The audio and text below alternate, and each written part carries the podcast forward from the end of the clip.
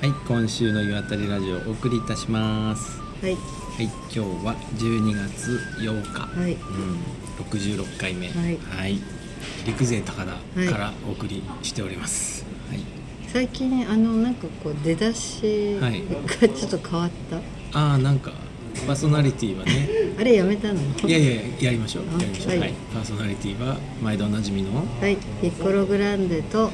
片手鍋でございます。よろしくお願いしま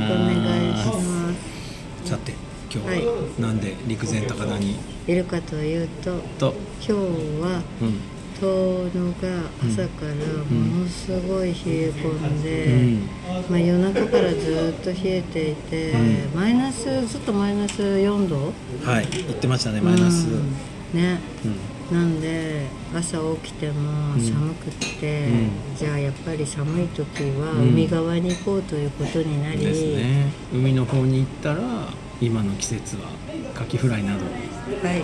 はい、あカキフライじゃなかった？あったかいのは。気温？気温が？気温ね。そうそう、うん海側の方ははい。内陸に比べて全然暖かいんですよ、遠いよね。あの山のはいこう様子も全然違って。ね。色が違うもんね。そうそう緑が出てくるんですね。ね。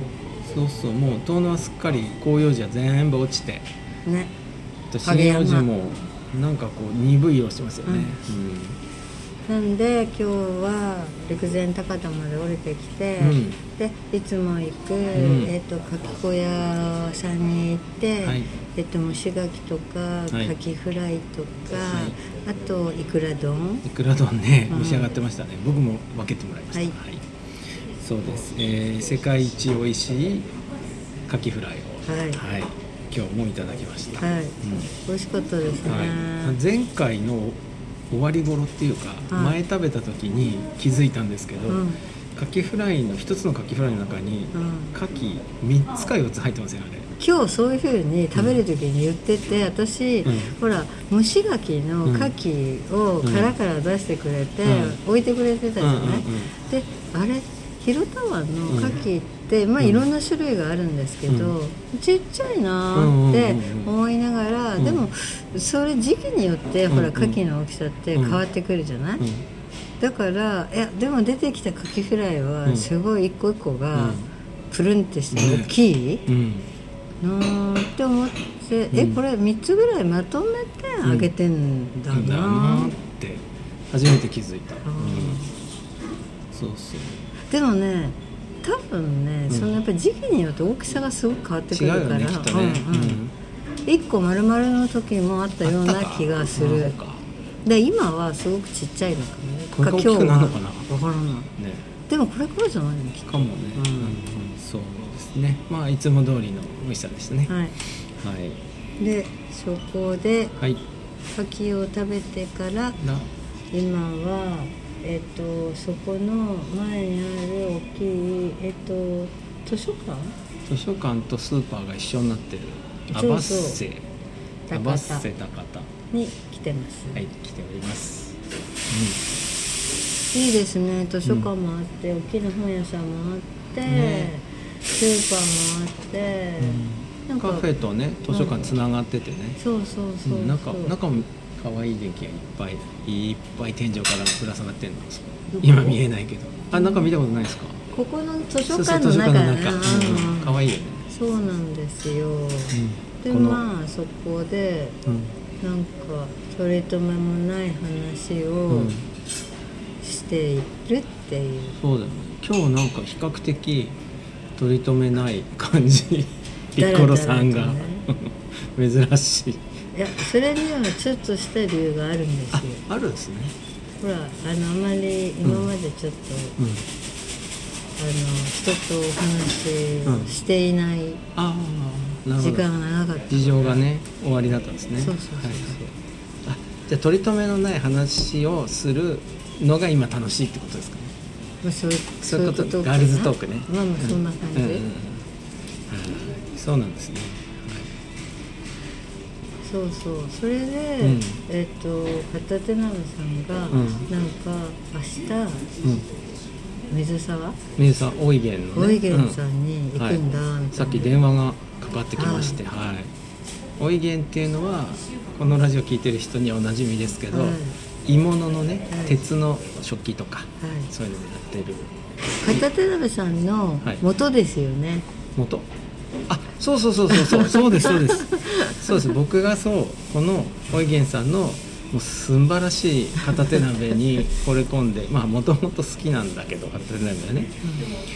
そうですそうです。そのおいげんさんから電話がかかってきてご注文の品がいいものができました。ちょっと大物をねすごいよね。注文したんですよ、めっちゃその絵をねうん描いてくれてて、うんねあのぬか釜っていうねストーブのようなううんん、ものなんですけどね、うん、昔の、うん。でちょっと探してたの。アンティークで。でね、まあ、昔の暮らしにね詳しい人に聞いたら遠野地方にはぬか釜っていう外で使えるこうコンロみたいのがあって。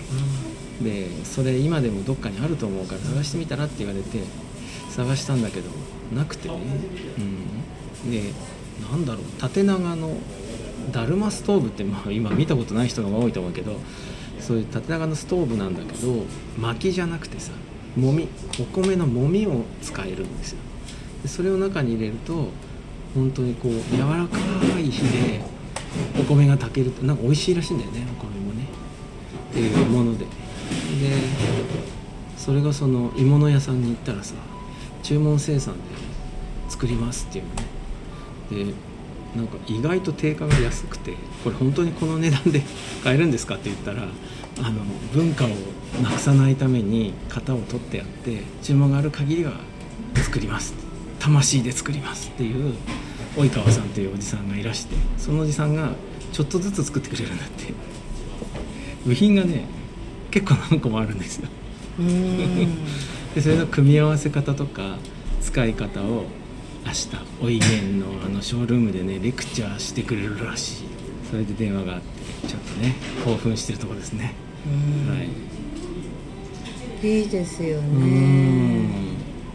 ぜひ冬に一回これでうん。ご飯を炊いてみてください、ねえ湯気とかうん盛大に立ててねごうん。飯炊きたいですよね。これをこれのなんか犬小屋みたいなね釜小屋みたいなの建てようと思ってああ、うん。かわいい。そうそうそうなのあそこのガレージに入れちゃえばいい、そうね。ちょっとどのぐらい周囲に取んなきゃいけないものなのかよくわかんないよあうん。厚さとか、なんか下の方だけレンガかなんかで囲んで上は水が当たらないように雨がかかんないようにするだけでもいいかもしれないし。まあ動かせるみたい。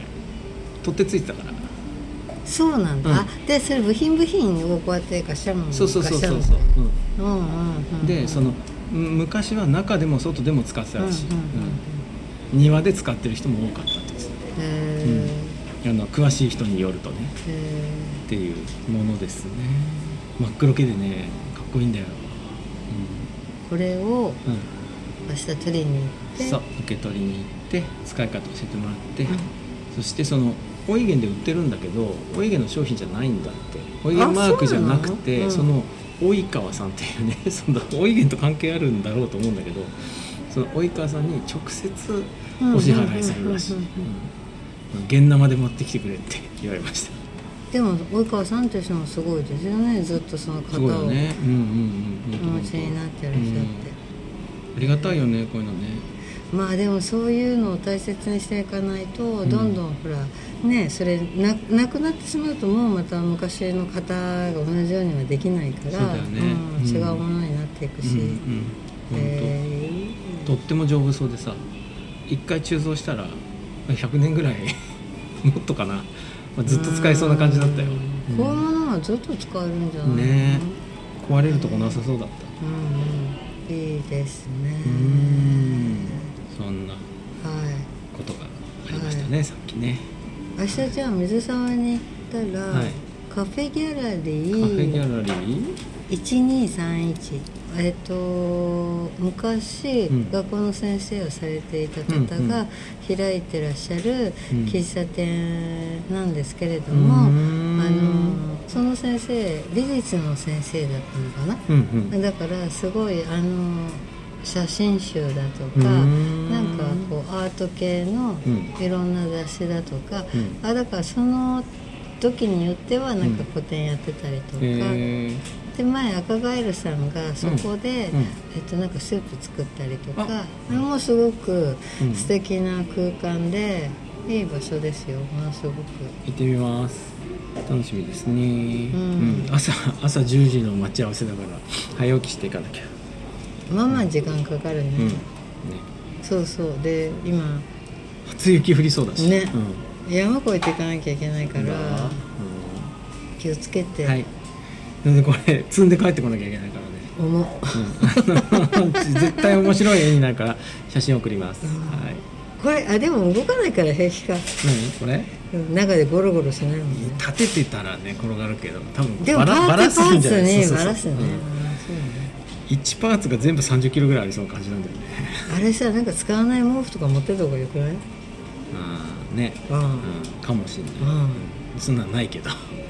うん。でもなんかあれじゃない？リンゴ箱。あれにちゃんと入れてリンゴ箱が動かないようにギュッて。でねパズルみたいに。そうそうそうテトリスみたいにしてね。うんうん。テトリスってわかんのかな？誰かえ今の人。え知らないの？わかんないテトリスってなんかほらゲームのそうそうそうピコピコピコピコうん。段ボ引っ越しの段ボールをさ隙間に入れるみたいなあれで。えー、楽しみ楽しみ、うん。はい。はい。ではまたはい。来週。じゃあまた来週。お会いしましょう。はい。ごきげんよう。さよなら